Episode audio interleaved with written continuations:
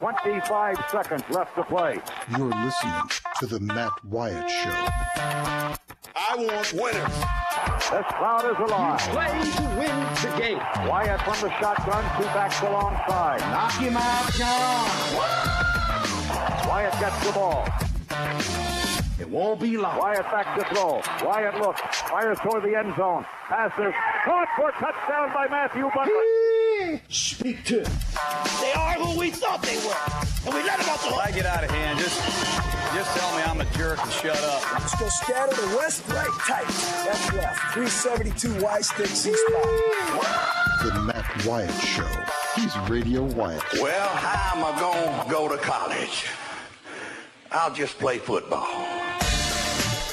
Well, we're not playing football, but we can talk about it, and there's actually some football to talk about here in hour number two on this Tuesday with you. I'm Matt in the Farm Bureau studio. Farm Bureau, go with the home team. Uh, thanks for tuning in. However, you're listening, wherever you're listening, hi to you. Hour number two off and running here in the Farm Bureau studio. Farm Bureau, go with the home team. Check it out here. Jason in Flagstaff, Arizona, a loyal listener from Mississippi, but stationed out west, living out west. He sent us a picture of a book that he's reading. The title of it is The Great Influenza. Subtitle The Story of the Deadliest Pandemic in History. Written by John M. Barry, also author of Rising Tide. New York Times bestseller. Let's see, small print. Mm, Quote from the Chicago Tribune monumental, powerfully intelligent, not just a masterful narrative, but also an authoritative and disturbing morality tale. So is it fiction? Or is it about like the Spanish flu? I mean, how about that though? Looks like an interesting read. Looks like he ordered it on Amazon because it's sitting on top of an Amazon package. Hope you wipe that down before you open it up, Jason. I'm kidding. Thanks for the picture and let us know what you think about the book. I'd be interested to know. In regards to uh, the Krzyzewski thing, him uh, being deposed as a part of this lawsuit against Zion Williamson, Gator Man on the Country Pleasing text line at 885 ESPN. Country Pleasing sausage on grocery store shelves throughout the Southeast. Just look for the red hog and say Country Pleasing, please. Gator Man says, can't lie in depositions. See, they the process of giving sworn evidence. I know. I mean, you better not lie, and if you do, you better clinch. I guess or just brace yourself because the worst is yet to come. You better not. You better tell the truth. It could get interesting. Before we get into the college football stuff, though, uh, real quick, Ronnie is hanging on the Davini Equipment phone line. Davini Equipment in Madison and in Jackson.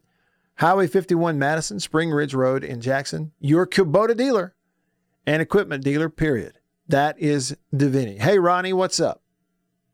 Ah, not much, man. I was listening to you a little while ago talking about your weight loss and stuff. Yeah. You, you having any luck with it? Mm-hmm.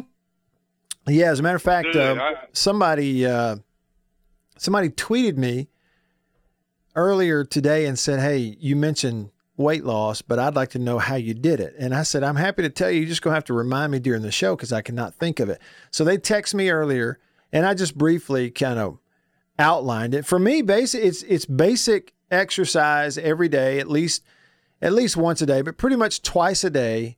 I get into I lift once a day, and I, I do a little cardio once a day for at least an hour. And then the rest of the time, I just count my calories.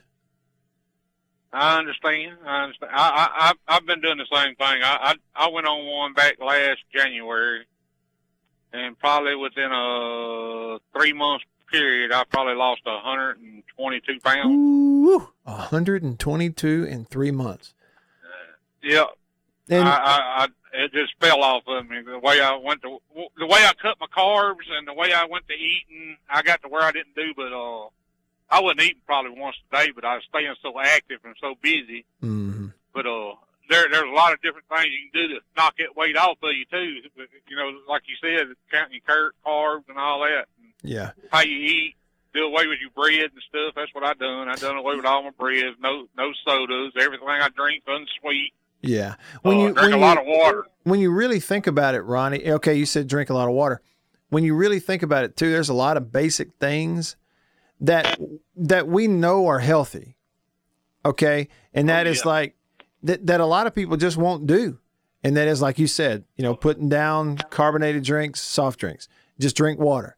You know, um, Well, man, it, there's some there's so many good foods out there that you can make that that's low carb, like like a I don't know some of you might like sweet pea salad or anything like that, but I usually and everything I eat, Matt's out of a bag. I don't eat nothing out of a can. Uh-huh. Every, everything's either frozen vegetables or something like that.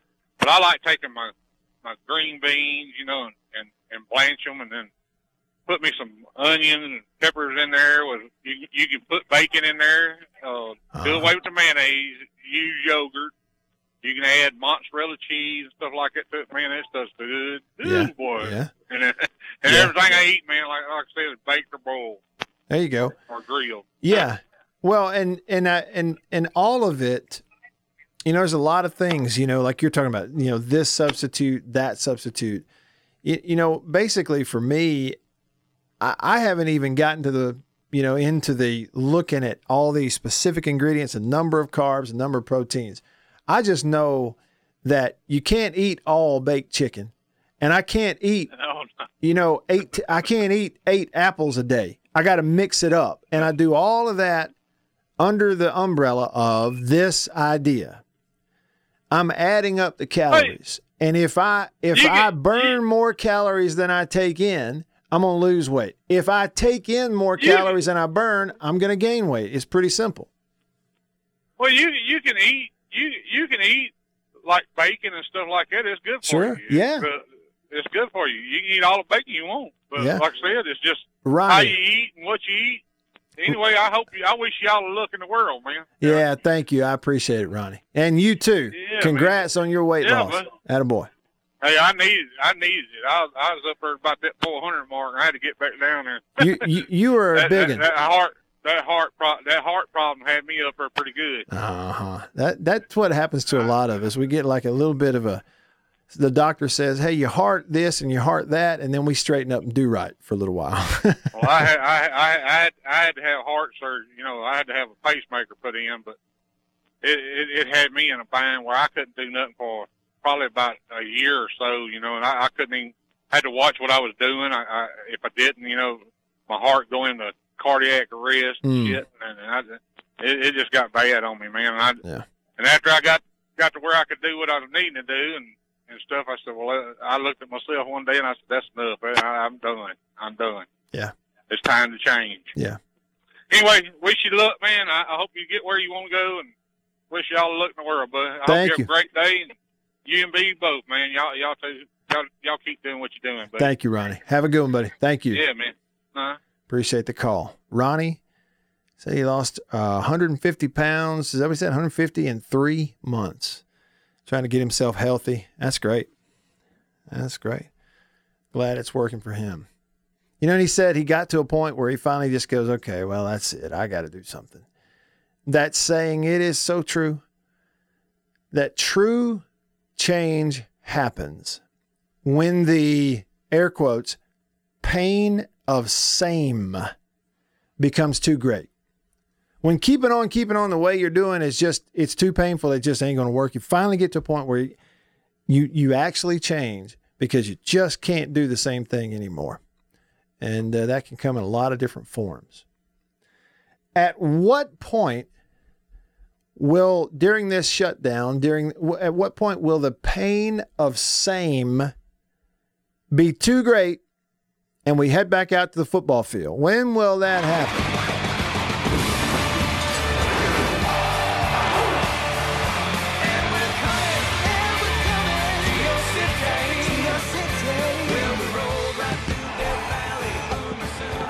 When is college game day going to be coming to your city? When is any game day going to be coming to your city? Huh? When are you going to know? that you're going to have football back? Well, look, if you've been listening for a while, you're going to say, when I, what I'm about to tell you, you're going to say, Matt, I believe I've heard this before. I believe I've heard it from you before. Yeah, you have, but I want to reiterate and I'm going to give you some statistics in here with it, okay? And what's interesting about this is, you know, the truth, I, I don't adopt and pick up on everything early, but with this, I did. I just figured it out early that there's just, you know, I told you this three weeks ago, a month ago. There was no scenario where you were going to look up someday and you were going to have football back and maybe a few fans back, but the students weren't back. It's all on a college campus for every college football program. It is dependent on the campus being open to all students and opening classes. Then and only then are you going to have sports. And you will then. Okay. Just like you're not going to ever have a scenario on a university campus where you've got athletes there and you're going to have games, but not students in classes.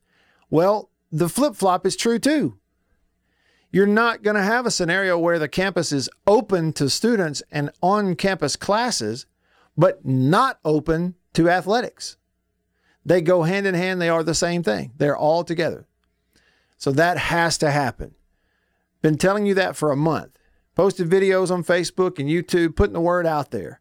And what you've seen over the last month is just a, tr- a steady trickle of story and quote and story and quote of everybody else saying the same thing. College football is not like the NFL, it's not like pro sports. In college, when the campus opens for classes, sports will be back. Everybody pretty much saying the same thing. To back it up, and I think I played a clip of this, but you know, last Friday, today's Tuesday, last Friday, Mark Emmert did a conference call media thing. And I, I don't know, it actually might have been Twitter, but regardless, he voiced it at some point last week the same thing. His quote was If you don't have students on campus, you don't have student athletes on campus. He goes, That doesn't mean the school has to be up and running in the fall normal mode, but you have to treat the health and well being of the athletes the same as the regular students. So I picked up on a story here that was written by a guy up in Kentucky named John Clay, covers Kentucky for Kentucky.com pointed all this stuff out and said and gave you a link. This is something we got to remember that over the years in various legal proceedings, the NCAA universities have been adamant that the athletes who represent their schools should be considered students, not employees. Well, that's what they are to this point. As of today, until something changes, which would be on down the road, they are students. They've argued it. They are adamant about it. That's what it says in the paperwork. Therefore, they're going to be treated like students just like the other students. So that's not going to change. Everybody agrees on that. But think about this. Now, this is where it gets interesting. JohnClayKentucky.com. Y'all, you got to consume these numbers. You have to hear these numbers, and you don't even have to write them down to the decimal point in your brain. You just got to remember this. Okay? Give or take a decimal point or two. You got to know this. Considering that the the cash cow that is the NCAA men's basketball tournament got canceled. Didn't happen. Now, how important is football? We're not talking about for the well being of fan bases and for us. Danny, watching on Facebook right now, says, please play college football this fall. It, not even for our own benefit. We're talking for the financial situation of all these colleges and universities.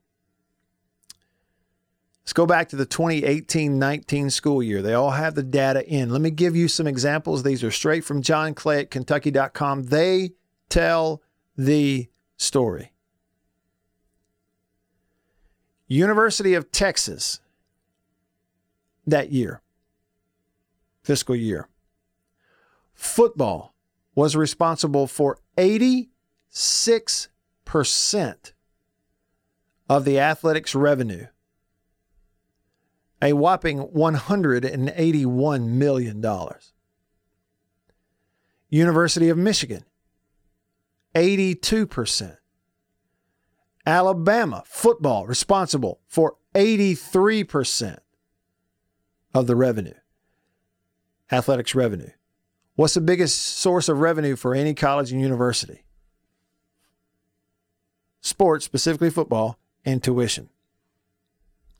Ohio State football responsible for 79.4% of athletics revenue. Now, let's take it a step further. You go, yeah, well, those are big time football schools. Okay, what about basketball schools? The same fiscal year, 1819. Kansas, Rock Chalk Jayhawk basketball school. But at Kansas, football produced 67% of the athletics revenue. Not basketball at Kansas, football at Kansas. At Indiana, 65% of the revenue. At North Carolina, 55% of their revenue, football, not basketball. Even the extreme examples, schools in the basketball state of Kentucky. Western Kentucky, football, 60% of their revenue. Louisville, 52% of their revenue. And even the University of Kentucky, 50.9%, a slight majority of their athletics revenue, football at Kentucky, not basketball. How important will it be to get campuses open? Well, hold on, Matt. You're talking about football. Why you why'd you jump over to campuses open? Remember what I told you. Campuses must open to classes to all students, and when they do, boom, football will kick back up. They're going to have fans? I don't know. Should they have fans? I don't care. They will play. Okay, part of that revenue number TV. Merchandise, sure. Radio. So we can, number one, it's a 100% bet. When the campus opens, you're going to have football. But number two, I think it's a pretty safe bet you'll have fans in some capacity. Maybe it's limited. Maybe they make them spread out. I don't know. We'll figure all that out. But that has to happen. Those numbers just continue to paint the picture. Y'all listen. Canceled March Madness already. You don't have classes and you don't have football, the schools go broke. Just like that. DJ on the Davini Equipment phone line. I think this is our resident Ohio State fan, DJ. What's up, DJ? Yeah, absolutely. Go Bucks. But uh, yeah, I, I think you're spot on. I, I, really do. But I, I got a two part question. Okay, Mhm. you know, you being an athlete and and, and you know, I coached for a long time. Um, you got to have a competitive balance in football more than any other sport. You know, in baseball, if I train six weeks and you train two weeks, you may not hit my fastball my curveball, but you're not risking physical injury. If some of these programs, and it is first part of my question, if some of these programs open up their uh, off-season program six weeks ahead of other programs because of uh, campus and, and their students, you can see the problems that that could cause. Uh, and the other question, and I'll let you answer both of them. Uh, right now, the private schools in Mississippi, and you know what's common for private public school to play? The private schools are allowing uh, their schools to uh, start practicing Monday. Mm-hmm. And the public schools, from what I'm hearing, it's probably going to be closer to July. I know the current date is June 1st, but it's the third time they've issued this date or until further notice. So June 1st is not realistic for the public schools. How fair is that? And, and if you were a public school playing a private school, Yeah. wouldn't you just cancel that game? Oh boy, that's a good question. Because DJ, I mean, you're exactly right. You know, this this fairness deal that it's illustrate your point is illustrated by the fact that all the leaders in the Power Five, every conference commissioner in the Power Five, every AD, they are trying their best to to gear all of this towards all the Power Five schools kicking it up at the same time. That is practice and everything, but they understand that may not be possible because different states opening in different phases.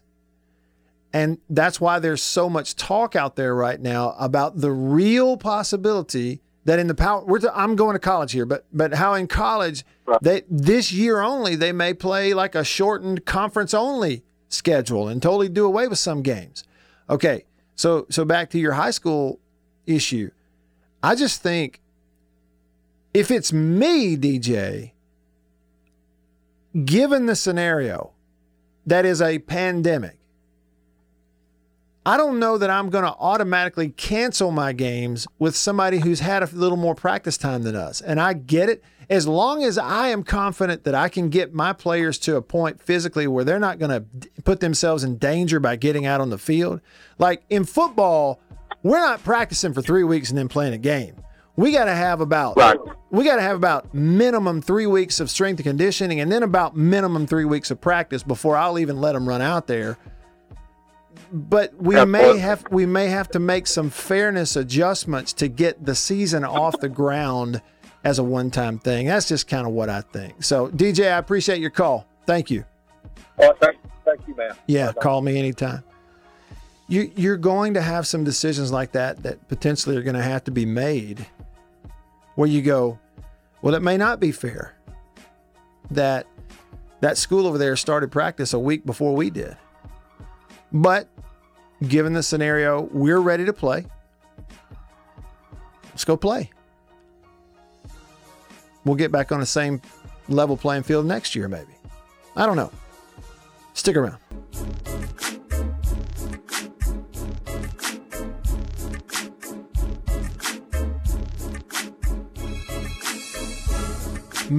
Back on the show. What's up?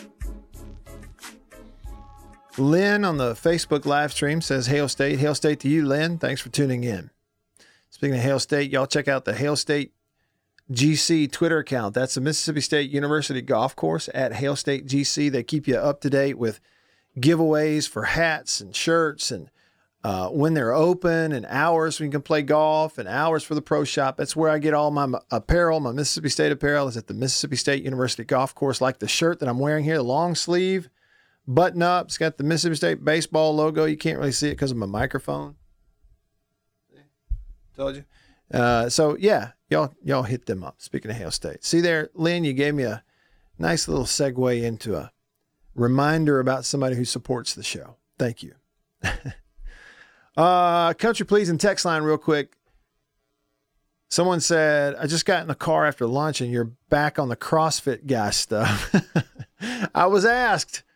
Uh, you know, that's my excuse. Somebody asked me about it. Denzel said, I lost 65 pounds in nine months while on my second tour in Iraq. I drank tons of water flavored by Crystal Light, sugar free energy drinks, ate tortilla wrap pressed sandwiches for lunch, stir fry for dinner, walked six days a week, did push ups and sit ups.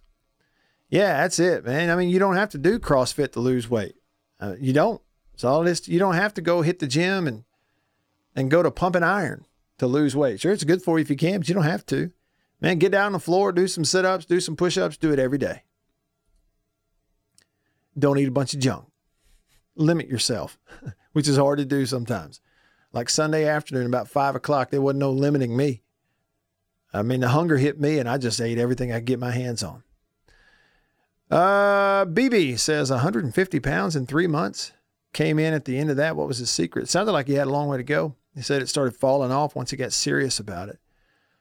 Uh, thank you for the link. Uh, unnamed texter sent me a link how a Division two school, Florida Tech, because of the complications of the coronavirus pandemic and the shutdown and everything else with it, has eliminated its football program. And I think I read where that's a school that played like Delta State and some of the others. So Florida Tech doing away with football. Bulldog West on the Country Pleasing text says just to add to what you were saying about how important football is to the economy. Thinking about how much restaurants and hotels with the travel industry depend on it. Even property owners depend on it for the rentals for students and second homes for alumni. It's all a trickle down effect merchandise sales, uh, concessions, custodial. Yeah, I mean, you're right. There's a lot that goes into it. Jason in Flagstaff says, Can we talk about how important it is to make sure that the players are safe? It seems obvious, but way too many are not catching that caveat. I mean, like safety of students, players, etc., and liability involved in the event a kid, if not several, gets really sick because a school opened. I see how it's probably uh, going to go, but here's the thing, he says. The reopen could very easily go very bad very quickly. Not enough folks are appreciating or respecting the, that fact, and I think it will cost us. Um, yeah, and I think you're right. I think everything you said there, Jason, it it kind of does go without saying that that is that's why we have these discussions about when will it open, uh, what's it going to take, and all that is because there's just a natural understanding that we're up against a thing right here that is keeping us from opening. Still, as of today, on May the 12th, in in so many cases. So I think it kind of does go without saying. Yeah, it's complicated, but based on the numbers, again, there is a financial piece to testing students, right? Testing stations, medical equipment, medical personnel. Well, you got to pay for all that. Well, based on the numbers we talked about before, at whatever cost, these schools will invest in all of that. And from the standpoint of the team, players on teams are going to be tested every day. It'll be a daily occurrence, some type of testing routine. So that's why when coaches like Mack Brown, the the forever experienced, been in a million different places, won a national championship at Texas, now straight off the ESPN desk, right back into coaching at North Carolina, where if you're not paying attention, by the way, North Carolina under Mack Brown, they are recruiting lights out. Just remember, I told you. That's why Mack Brown says, Jason, when this does happen, there will be this new normal, and it'll be totally new as opposed to what they used to go through. The reimagined new normal. And I think that's what we're doing. Things will not be the same. I'm a hugger and a high fiver, and that's going to have to change. I mean, I, uh, that's just who I am. So I'm really going to have to work at. Uh, I can't imagine our first team meeting with everybody back, and everybody has to stay six feet apart. But that's uh, things have changed, and, and we're going to have to do that for for everybody's health. It's it's like we're in a constant mode of sudden change, and and there's a lot of unknowns out there that we've still got to continue to work toward. Working towards what? I mean, me, Matt, Jason, Beaver, what are they working towards? Well, it's the bridge between safety and how to handle this thing, get life going again under under under safe measures, and got to have football on college campuses, like it or not. Clay Helton, head coach, USC. The possibility of a all conference schedule. Um, that's that is one of the structures under discussion depending on where we are at, you know, six to eight weeks from now. But uh, those are those are viable discussions, and it has been brought up in our meetings. Jason, you asked the question: Why can't we talk about the safety of the players? Here's Herm Edwards, Arizona State. All I care about is this: the safety of the players and the fans. When it's safe, I'm good. When it's not safe, then we're going to have a problem we're going to have a problem. And we all know that. And I think we're smart enough to realize that everyone that's talking about, it, they understand the elephant in the room is the safety of players and fans. That's the most important thing.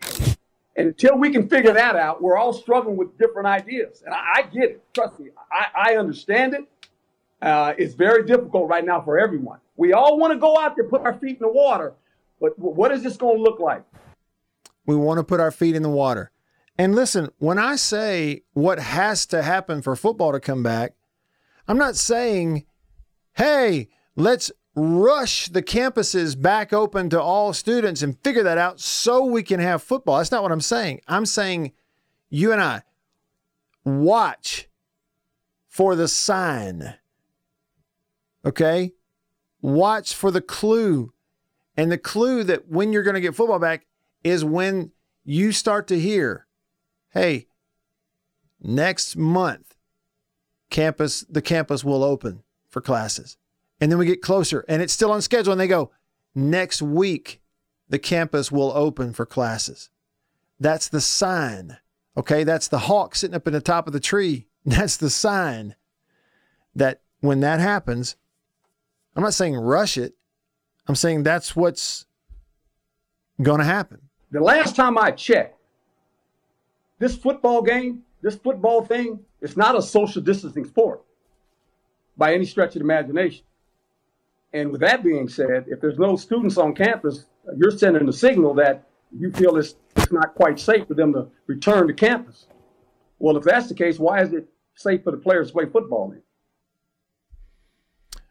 Frankus Del Tankus on the country pleasing text line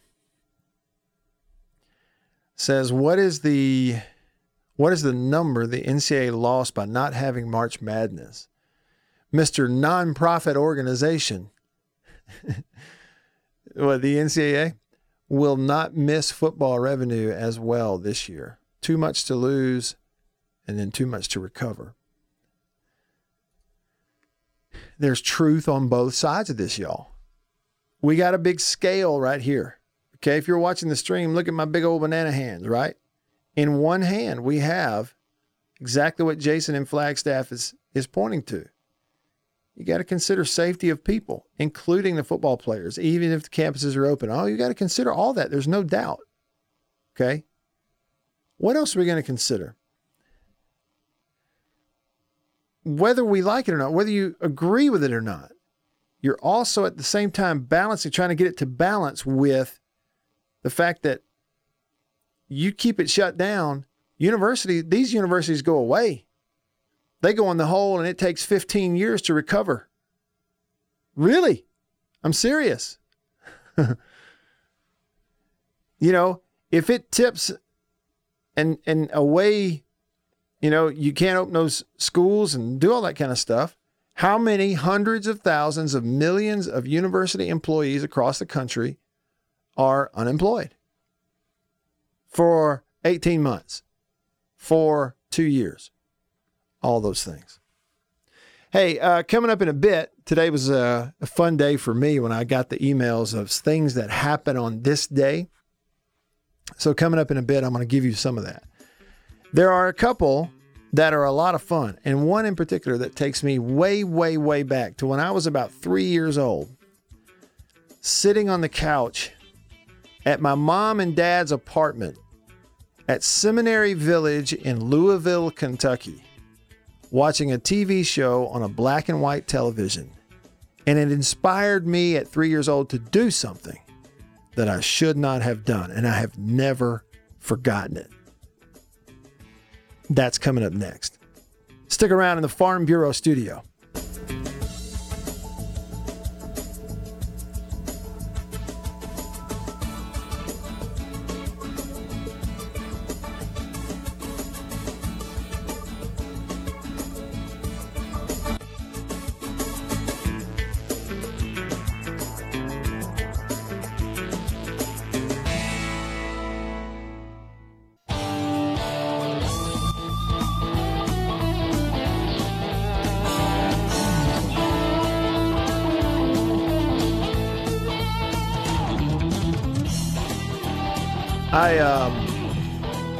Was exchanging texts with a friend of mine uh, yesterday. It might have been two days ago. Let's see. Well, I guess yesterday was Monday. No, it was yesterday afternoon.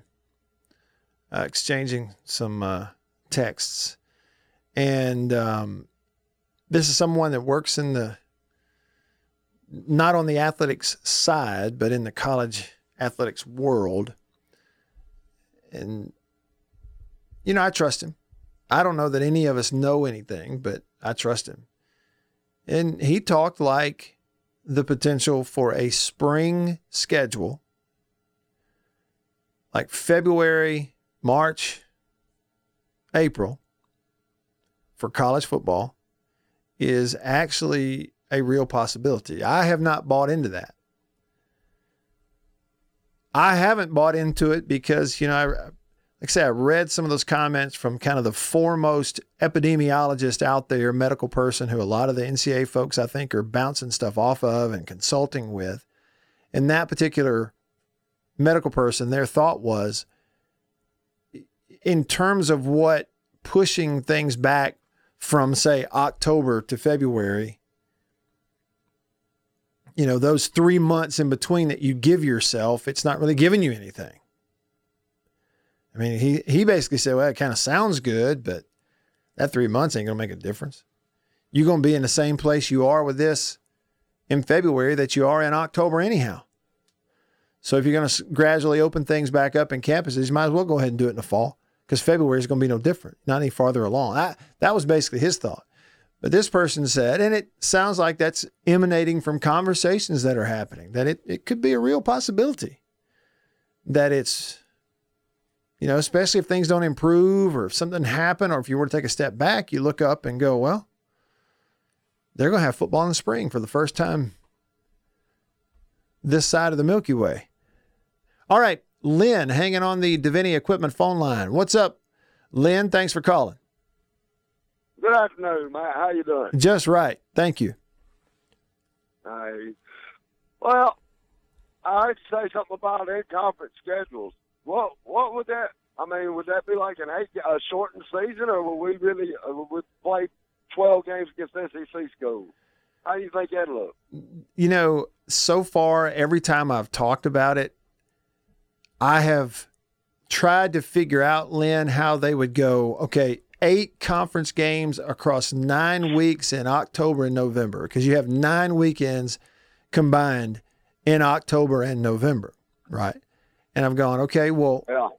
you know, hey, I haven't yet stopped to think that, you know, if they get to August, that's a long ways off. And if we get to August and by that point they finally decide, well, we're just going to have to play in the SEC, we can play each other. Well, heck, they might if they get to campuses. If the, if they look in every SEC state and the campuses are going to be open, they just might play everybody.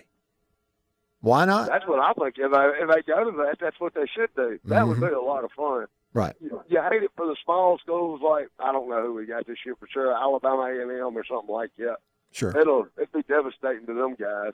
Right. But uh, and another thing, if, if we move football to spring, does it not become a spring sport from here on out? How are you gonna play in February and then turn around and play again in September?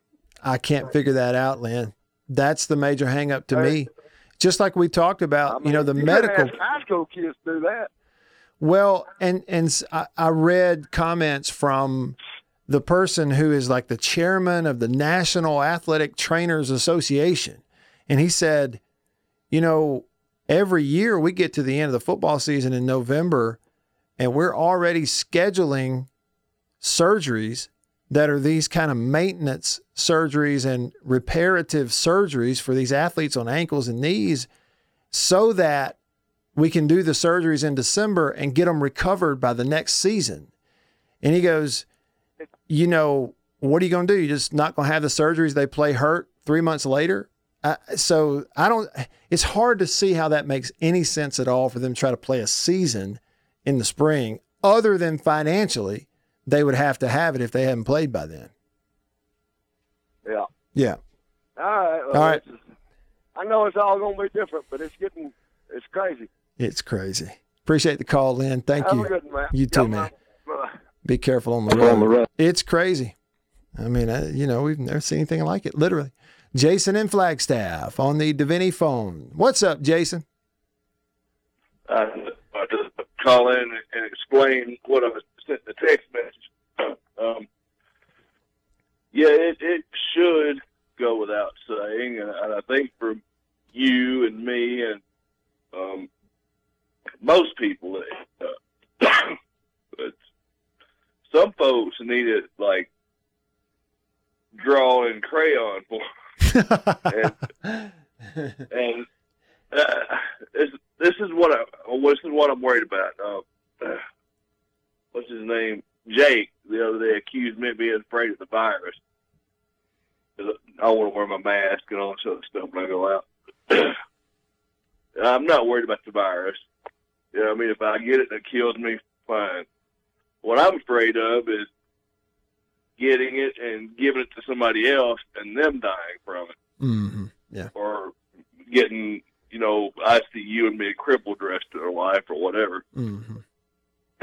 and I'm worried that there will be enough people that aren't responsible that it screws up the, the whole thing for everybody. You know, people that need the economy to open and all this. I went out. Um, I went out all weekend back and forth, and it's just the number of people that were not being responsible is ridiculous. And that's what I said. It's going to cost us. That's what I meant. Yeah. No, I, Not the I get people it. that were being being responsible, but Mm-hmm. some people they need to hear it. Yeah, That's no, just I, what I meant. I, I think you're exactly right. Yep, and I'm glad you called and explained that because I think you're exactly right. That that's the the scary part of this is not responsible men and women, adults of all ages, young and old, Mm-hmm. Staying apart, and we're not. You heard Mack Brown say he Mack Brown said, "I like to do high fives. I'm gonna have to stop doing that." You know, Mm-hmm. it's not that. It's the y- you know, it's the van full of people that you know they get eight of them in there and they come rolling up and go in the department store and mm-hmm. touch everything and they're coughing and hacking and they don't wear masks. And you're right. So it's the irresponsible part. And, and as a society i don't know what we do about it to be honest with you. Jason i appreciate your call thank you. All right, thank you. All. Let me tell you a story. I have never let go of this memory since i was three years old It- this is why I thought of it. Beaver, are you a fan of the Incredible Hulk movies? The original one with um, Edward Norton, Yeah. that was kind of. The first one was pretty bad. It's pretty Okay. terrible. Pretty terrible. But and the Avengers, they yeah, Mark Ruffalo was good. Okay. I liked him. Do you remember way, way back the uh, with Lou Ferrigno, the Incredible Hulk TV show? Oh yeah. I, as a three year old kid, sitting on my mom and dad's couch at the seminary village, my dad was in the seminary in Louisville, Kentucky, saw.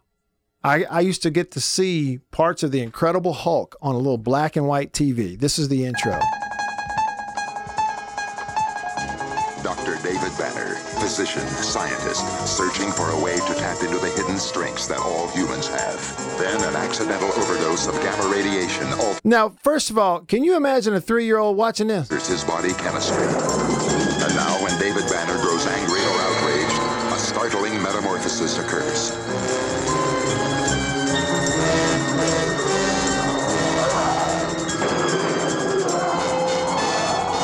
This is Lou Ferrigno flipping cars. Driven by rage and pursued by an investigative reporter. Mr. McGee, don't make me angry.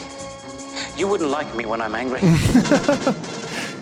You don't like me when I'm angry. the original Incredible Hulk. This guy would turn into Lou Ferrigno. Green paint, clothes hanging off of him. The creature is wanted for a murder he didn't commit. David Banner is believed to be dead, and he must let the world think that he is dead until he can find a way to control the raging spirit that dwells within him. Uh, it's great. The final episode of that show aired on this day in 1982. Well, here's a story. Well, I watched that show, and my room was at the top of the stairs. I was up there one day, three years old. I remember it. I can picture it. I've never forgotten it. Very vivid. My mother gave had given me a brand new box of crayons. And I watched The Incredible Hulk and I went up there and I grabbed those crayons one at a time and I pretended to be the Incredible Hulk and I went, ah, snap, and broke it in half. And then I got the next one and went, "Ah," pow, and broke that one. I'm snapping these crayons in half. And my mama came up there and said, What are you doing? I said, I'm the Incredible Hulk. She said, Well, I tell you what, you're breaking them new crayons, you're not getting any more. I went to the store and bought those for you, but I'm not going to get you anymore. You just have to use them in half. And then it hit me. What have I done? How stupid was that? Also, that I could pretend being a Hulk, I broke all my crayons? I'm an idiot. you can't do that. Boy, I learned that lesson at three years old. Don't be going out here pretending to be something you're not. And don't break all your crayons because they may not buy you any new ones. I have never forgotten that. What a way to end the show. Wanted for a crime he didn't commit. See y'all tomorrow. See you.